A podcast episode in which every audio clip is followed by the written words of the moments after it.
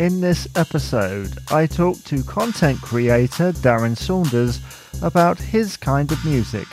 Then, podcaster Tobin returns to play celebrity birthdays.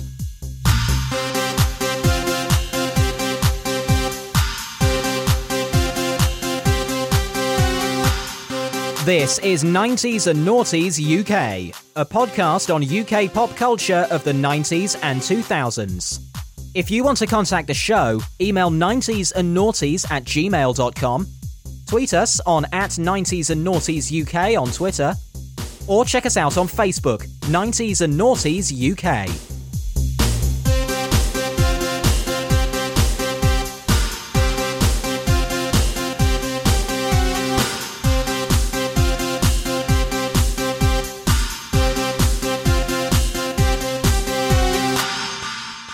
I'm joined by podcaster Darren, who's here to talk about his musical journey in the 90s and noughties. Welcome to the podcast, Darren.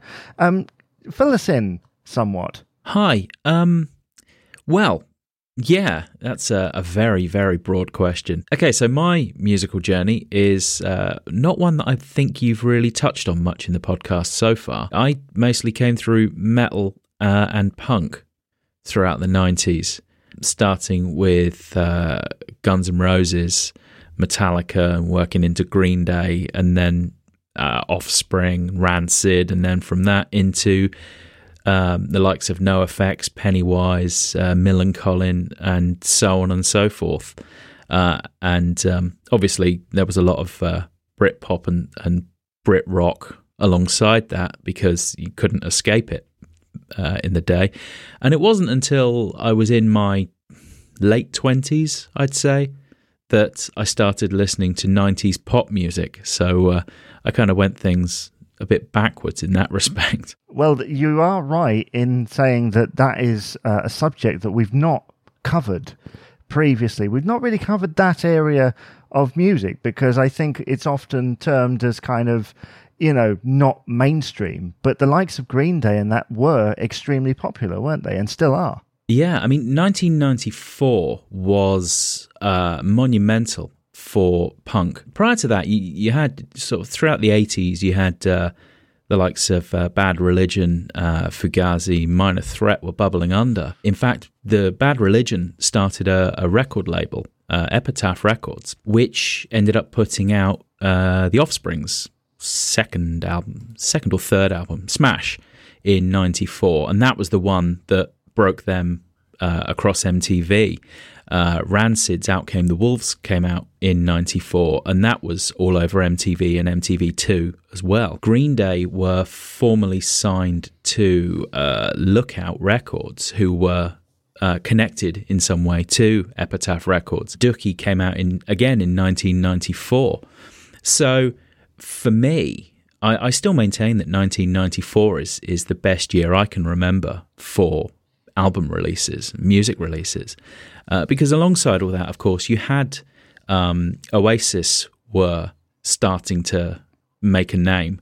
Uh, Blur were were coming up through the ranks. Suede were already doing their thing. So yeah, '94 was was huge for for punk music um, and and metal and even Radio 1 were jumping in on it to some extent. But it kind of gets forgotten about when you when you watch the uh, the TV shows about the 90s and, and the 2000s. The 2000s um, had a lot of emo, had a lot of sort of skate punk, Sum 41, that sort of thing. But in terms of uh, of when when they talk about 90s pop music, oftentimes the, the punk side gets forgotten about, even though it really was enormous. Why do you think that is? Because it's kind of raucous. Um, I, th- I, think that's what it comes down to. I mean, I do a radio show once a week uh, on a Monday night, and even now, I still think twice about the three or four heavier tracks that I usually drop into the playlist because it goes out between eight o'clock and 10 o'clock at night. And I'm like, do, do people want to be listening to this kind of music at this time of night? But then ultimately, yeah, they do because, you know, it's just great music. But is that heavy in hindsight, or was it considered? You know, do you know what I'm what I'm getting at here? Like, Mm. is it still heavy? Like, um, I'm a, a minor fan of punk music from the 1970s. You listen to a lot of it now; it's not actually that shocking. No, a lot of the 70s stuff was snotty and it was fast and it was fairly poorly played in some respects, but that was the, the fun of it. But a lot of it was, was based around um, reggae for a start because it had that subversive vibe to it. So, come the 90s, it had evolved into something a lot more fast and a lot more artistic, I think. But that speed and volume meant that it didn't get too much daytime radio play, but it got enough. To go back to 1994, that was the year, was that the year that Kurt Cobain died, or was it 95? I think it was 95 actually. But Nirvana were getting a lot of radio play. 92, uh, Nevermind came out. And Smells Like Teen Spirit was everywhere, absolutely everywhere. And that is that I mean that is essentially a punk song. It had mainstream appeal, but for some reason it was always considered too noisy. I mean you, you certainly didn't get any of it on commercial radio. You weren't getting any on um trying to think what commercial stations we had back then. Power FM across the south coast. You know, that that wasn't playing any punk at all, not even on a specialist show at night. So, I don't know. I suppose it's just people want to listen to easier music on the radio than than than that. Well, perhaps stuff that's considered a little bit more commercial. I remember a point somewhere around 2006 where suddenly guitar music, not necessarily the genres you're talking about, but guitar music in general were was everywhere. Suddenly the the synthesizers were put away and people were playing guitars again. It was essentially the second wave of indie, or I've seen it referred to recently in uh, retrospectives as landfill indie, because there was a lot of it and very little, very little of it had any value. You had the likes of, uh, well, Kaiser Chief started coming up then, and you had Razorlight. I've never really been able to get a hook in, in much of that stuff because it, it, it, it all felt a little showy, I think is the word I'm, I'm going for. It, it didn't really have any depth to it beyond can we get an advertising deal with this song? The likes of, um,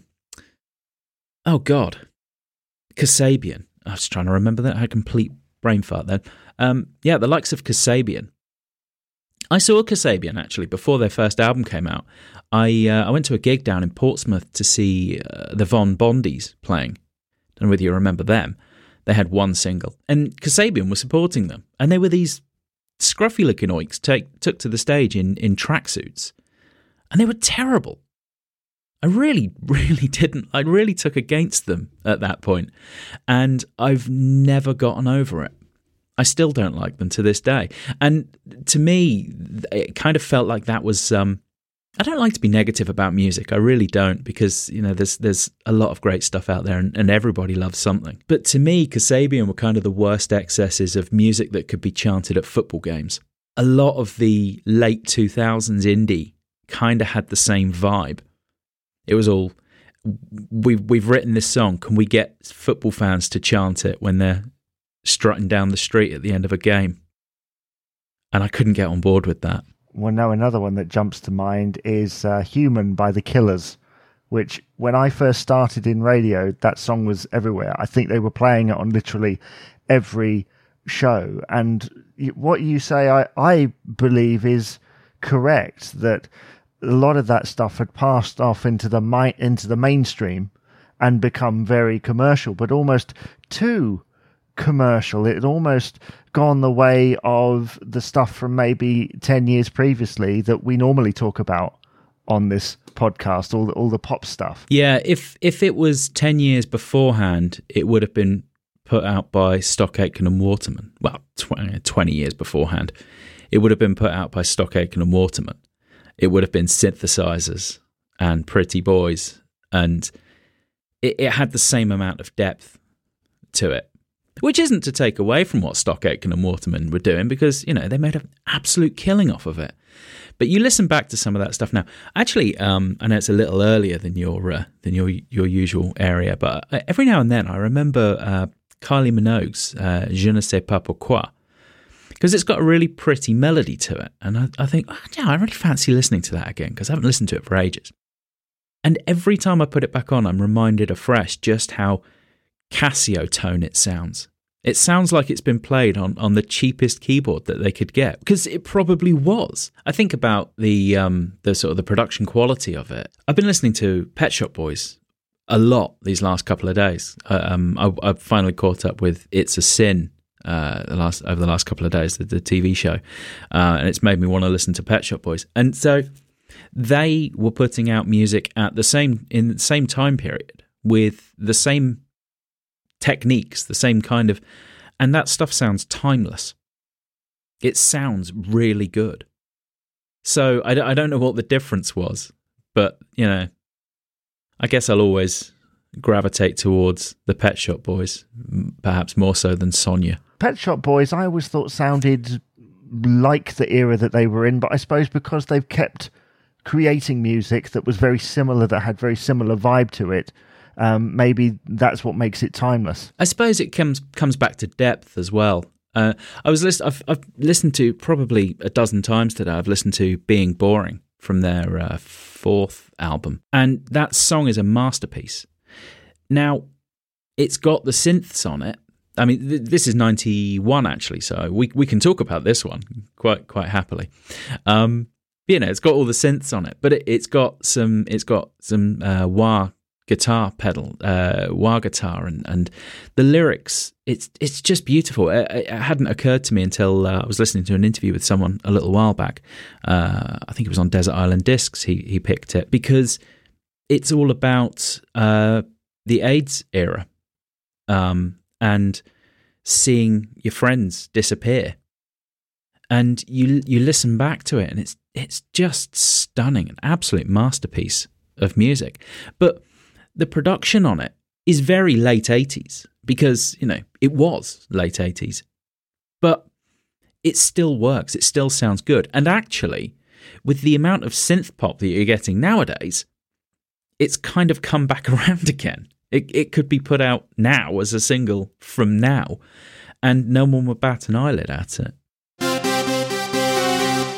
for every year of certainly the early 90s, pop music continually changed. Yeah, I, th- I think it's streamlined.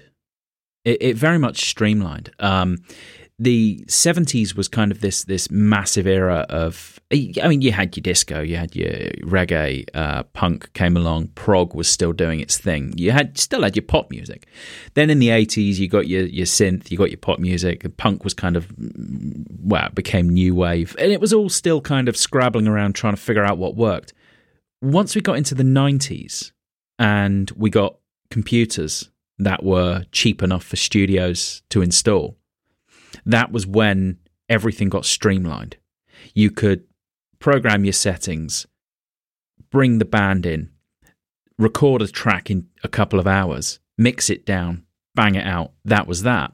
And so everything got streamlined and it it got to a point where there were so many advances. Like you say between 90 and 94 or 95 you think how many advances there were in, in terms of um, recording with computers and plugins and, and compression settings and things like that. Suddenly, it was really easy figuratively, you know, in a manner of speaking, it was really easy to record high quality pop music as quickly and cheaply as possible. And I think once we got into the 2000s, they pretty well nailed the formula for making successful pop music. And, well, they're still doing it. Well, yeah, although I wouldn't say there's really any correlation between, say, uh, One Direction or The Wanted and NSYNC, you know. I suppose it's it's different with boy bands because they're I guess they are. I mean, I, I have to say, I'm I'm no expert when it comes to boy bands at all. The first boy, boy band I remember were Bros, and I hated them. and then I remembered. Um, Have you seen the documentary though? I haven't. It was wonderful. It was absolutely wonderful. I loved it. Yeah, it was amazing. Then I remember New Kids on the Block, and I hated them. And then Take That came along, and guess what? I really hated Take That. I mean, with hindsight, I was just being an ass. I was just being a stupid teenage boy who was like, "Well, I'm into Guns N' Roses, and I don't need any of your pop music." Again, with hindsight, you know, I look back on it, and do you know what? It's it's great pop music, and I can't take that from it. And and I do enjoy it now. I, you know, I, I was listening one of the first episodes of, of of this show I listened to. You were talking about Steps, uh, not Steps, um, S Club. Um, I love S Club Seven. And even at the time, I, I guess I kind of liked S Club 7, but, you know, I couldn't tell anybody. Like I say, I, I wasn't allowed to like S Club really because, you know, I was, I was well into punk at that point. But do you know what? It was really good pop music. What was the one track that made you go, I think I like this? Uh, Reach. Was it Reach? Wow. It was Reach. Reach is Yeah. such a, a happy song. And I can imagine that a lot of the stuff you were listening to before is happy in a different way. Yeah, yeah, very much so. Um, and also very, very angry. Very, very angry because, you know, that's just what metal can be. I, do you know what? Going back to a previous question, I think that's why a lot of metal didn't get any airplay because it was phenomenally angry and very sweary in places as well. There was a, a Guns N' Roses track that's got a really good spoken monologue with loads of swearing in it. So, of course, me and all my mates knew it word for word, and we would recite it in out out of earshot of our parents. But um, yeah, no, you couldn't hear Reach and not love it. It would be like seeing kittens and saying, "No, I don't want your kittens." You know, you you can't hate Reach. It's such a it's such a wonderful pop song. Yeah, you, you can't say no to it, as you say. And uh, I know that um, at my local university, the one I went to, a few years after I graduated, they had Chris Stark from Radio 1 in there as a DJ in their summer ball. And you have to think this is maybe five years ago, and he was playing um, Reach in the silent disco. And what he did was he played Reach and he took off his headphones. And what he heard was this large crowd. If you know, you know what a silent disco is, right? So he can't hear the music when he takes off his headphones, and everyone in the room is singing "Reach Up for the Stars" instead of "Reach for the Stars." How does how does that work? I have no idea. And there were people going, "Oh, but they grew up with this," and then you go, "Well, no, actually." These kids are probably like, you know, 18, 20. You're talking about stuff that's like 15, 20 years previously. They were only just about born when this music was popular. Oh man, I'm I'm 40 now. I turned 40 last September. My son is 16 at this point, and I think about the music that I loved when I was his age, 1996. So I was very heavily into the into the uh, skate punk at that point. It occurred to me that the music I listened to when I was his age he has the same attitude to it as I did to the Beatles. Does that mean that face to face or NOFX or Pennywise are to him what the Beatles were to me? And I can't I can't reconcile that in my head. I, I can't accept that. It's a crazy thing, isn't it? Because about 10 years ago, I was um, I was talking to some colleagues that I had at that time, and I said I do a radio show that celebrates the uh, the nineties and um, sort of to two thousand and five. That's the cutoff point. point, and they said that's a very unusual thing that because it seemed too recent to have something that was like that. But time moves really quickly. Yeah, no, 2005 was only yesterday. Yeah, that's what you say. Um, to me, it feels like a, a long time ago, and, and I'm sure at some point I'm going to do an episode which I think is just all about 2005 in pop culture. Um, because I think that's why the big bang of guitar music of 06, which is when I remember it happening, happened because 05 was just nuts, right? Do you know it's weird? I I, I think back. I can't actually pinpoint any particular tracks off the top of my head from 2005 because I think at that point I was working in a job that I hated. Uh, and mostly I, I had a mini disc player and I had tons of mini discs of albums that I'd recorded. And I think pretty much the only Radio One I listened to at that point was uh, there was a a, a punk, uh, yeah, it was just punk show that they that they had once a week. Mike Davies presented it called The Lockup, and it was on at something stupid like one till three in the morning. So I'd I'd set an alarm for one o'clock, wake up, press record on my mini disc player, and then go back to bed so I could listen to it the next day.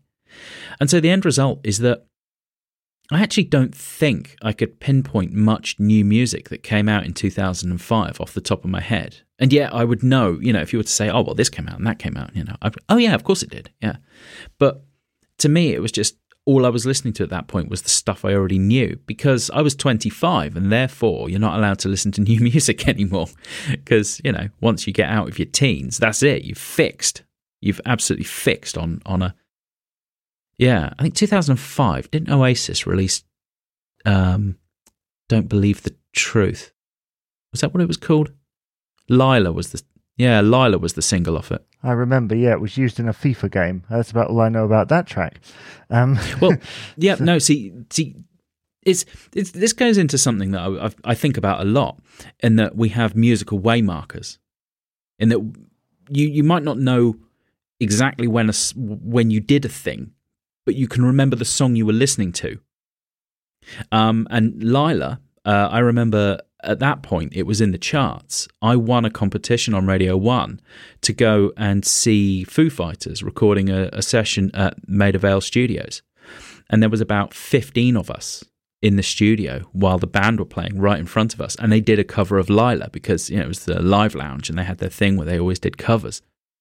So yeah, 2005, I can remember that. I want to know where Alien Ant Farm fit into all of this stuff. Alien Ant Farm were a really weird one. I have their first album on CD somewhere. And, and Anthology. Imagine your first album being called Anthology. The only tracks anyone, well, there's two tracks that people might be able to pinpoint from it. Obviously, you've got Smooth Criminal. Everybody knows that one. Uh, movies was the other one. I don't think anybody could could name a third track off that album. I couldn't, and I've got it somewhere. Alien Ant Farm. I mean, I haven't thought about them for for ages. Um, I mean, you mentioned Sum 41 earlier, and, and obviously Blink 182 uh, were also massive. I mean, every I think every cover band going does all the small things. See, this is the thing that I think that, that frustrates me when when people do. Oh no, dude, punk music. That's it's it's raucous and it's stupid. It's like, yeah, but it, it was huge. It was enormous. As well, it's kind of frustrating that okay, Heart, for example, I'm guessing Heart are now playing music from the 90s and, and 2000s because, you know, the passage of time and, and, and we 90s kids are now the ones with all the bills that pay all the, you know, spend all the money. So they're advertising the station to us.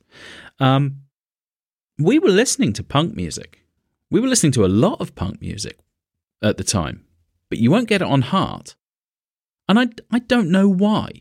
I mean, you could probably make the argument that Green Day sold more albums than many of the pop acts of the same era. But you won't get any Green Day on Heart. And yet, at the time, I remember buying Now albums, and a lot of those bands appeared on those compilations mm. be- because they were top selling yeah. and, and popular. But you said earlier that um, radio at the time wasn't playing a lot of this stuff in, in daytime it was playing more than you would hear these days.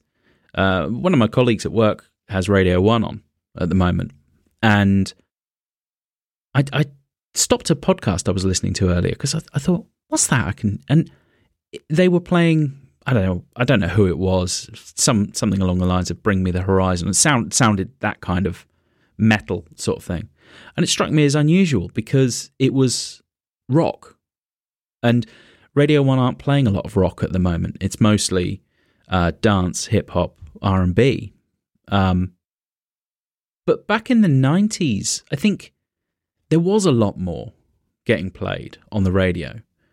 But it was still considered niche.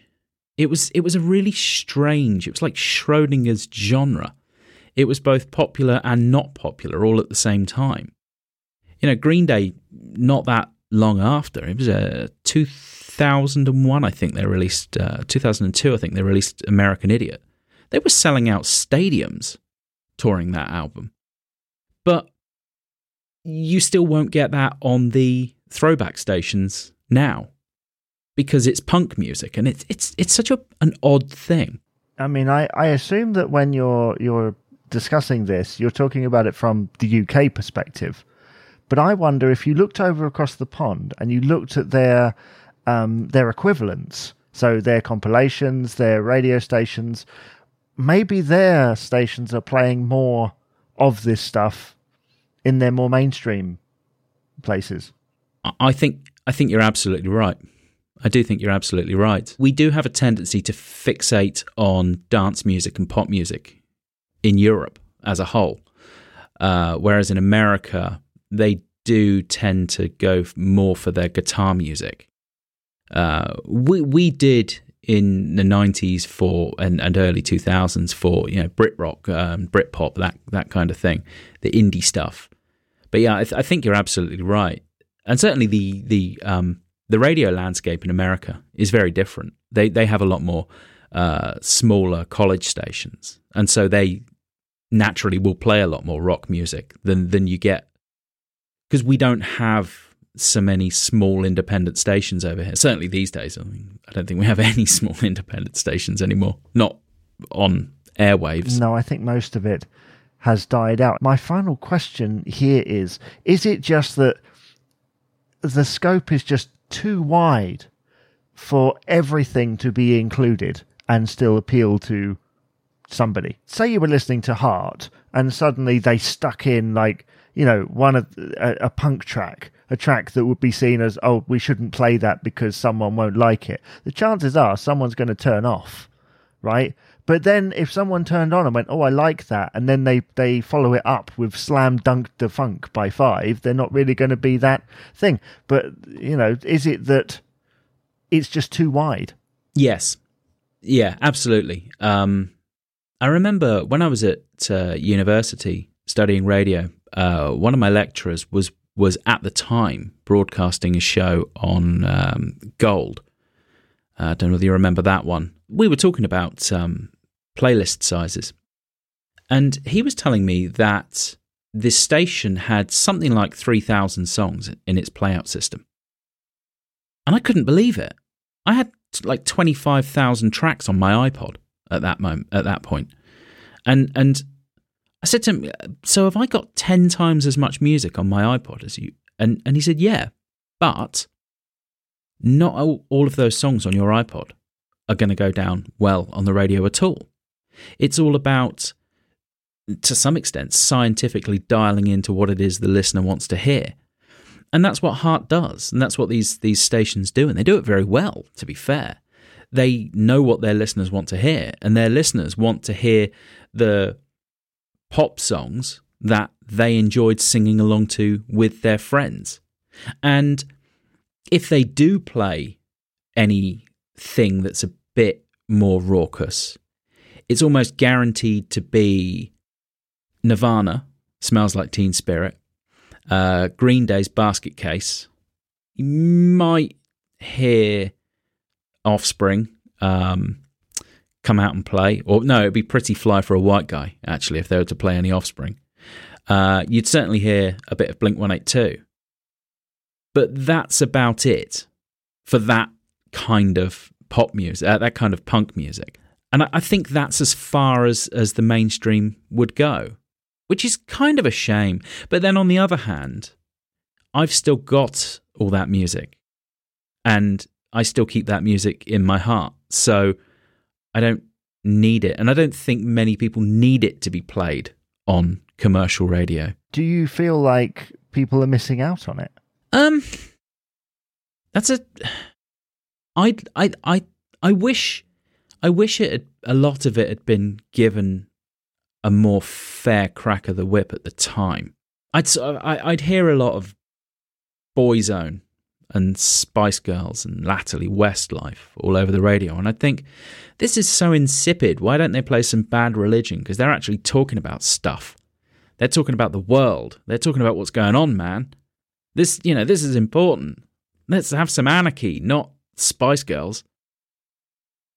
But it serves a different purpose, doesn't it? Yeah, I, I think so. If you were to recommend, because like I said, we have talked a lot about pop music on this particular thing because this is 90s and noughties and pop music was really popular. But if there were people out there who perhaps hadn't heard much of the genres that you were into at that particular time, what would you recommend for them to to try as like a starter? Honestly, um, there was a whole thing in the mid to late 90s of the punk labels would put out five pound samplers, five dollar samplers, five pounds over here. And they would have generally about 20 tracks on them from all the different bands or a selection of different bands on their roster. So you had Fat Wreck Chords would put out their um, their fat samplers. Uh, I would suggest uh, Fat Three, Physical Fatness. That one was called. That's up on Apple Music and I guess Spotify as well. Um, Epitaph, um, they had their Punk-O-Rama series. Punk-O-Rama, again, Punk-O-Rama 3 was fantastic, absolutely phenomenal collection. And for a tenner, you'd get 40 tracks by it wasn't 40 bands because the, the, there was usually like there was a, a effects track on on both of those um, but you know you, you'd get 40 different tracks for a tenner by all those different bands and it opens up a whole new world. So yeah i, I would suggest going down the uh, the epitaph Punk-O-Rama series and the Fat Wreck Chords samplers. Well i'm sure that people will go and check that out. And i'd like to say that this has been um, both delightful and just intriguing because it's not an area that I particularly go down. I remember a lot of the bands that you were talking about, but not so much as I heard them all the time. And so it's been very interesting to talk to you. And I'd like to say, Darren, thank you very much for appearing on the podcast today. Thank you very much for having me. If you ever need a, uh, a punk rock correspondent, then please feel free to give me a shout. And now it's time for celebrity birthdays. And I'm joined all the way from Canada by podcaster Tobin. Welcome to the podcast. And uh, good luck in trying to guess the name of a celebrity who is celebrating their birthday in the week of this broadcast. Um, so, Tobin, without further ado, please start your questioning. Okay. Um, let's see. Is it a male or female? Well, it's a yes or no question. Oh, sorry. Um, okay, let's see. Yes or no question. So if you asked me if it was male, I'd say yes. Okay. Okay. Um, let's see. Are they in Spider Man? No. are they British? No. Uh, are they Canadian? Yes. Part Canadian. Part Canadian. Okay. And the father, or are they? Is on the father's side? What do you mean? Like, is it is is the Canadian part the dad or the mom? Well, I don't have that information in front of me. I can tell you that they are Canadian American. Okay, okay. Were they on How I Met Your Mother? No, they weren't. No, uh, you might have to go a little bit further back. Okay, okay. Were they on an 80s TV show? They were on an 80s TV show, yes. And uh, also, a li- little bit of a clue, they had a fairly successful film career as well. Oh, okay, okay. I, am thinking of a name that comes to mind, but if I blurt it out, I'm like going to be embarrassed if it's wrong. uh, let's see. Uh, hmm. I'm just trying to think of other yes or no questions here. Were they, or yeah, were they in Back to the Future? Yes, they were. Is it Michael J. Fox? It is Michael J. Fox. Yeah, that was very fast. Oh, nice. Well done to me. Yeah, well I, done. I, I expected to fall flat on my face, to be honest.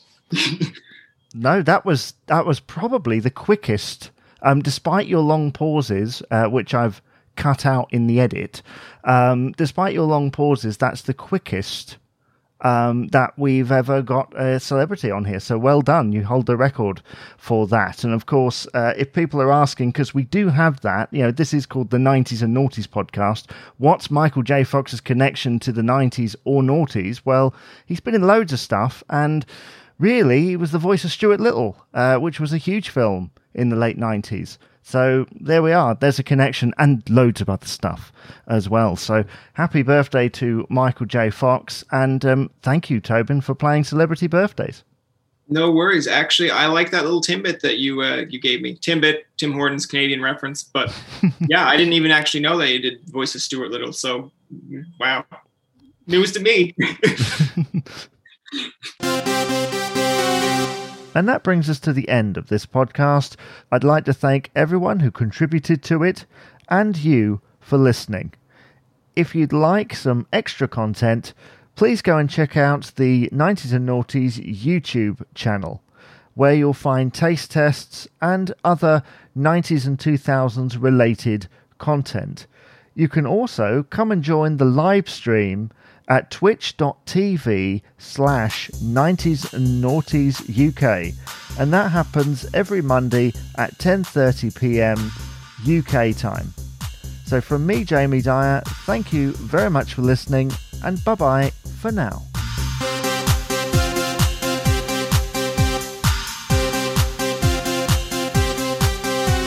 Thank you for listening to 90s and Noughties UK, a podcast on UK pop culture of the 90s and 2000s.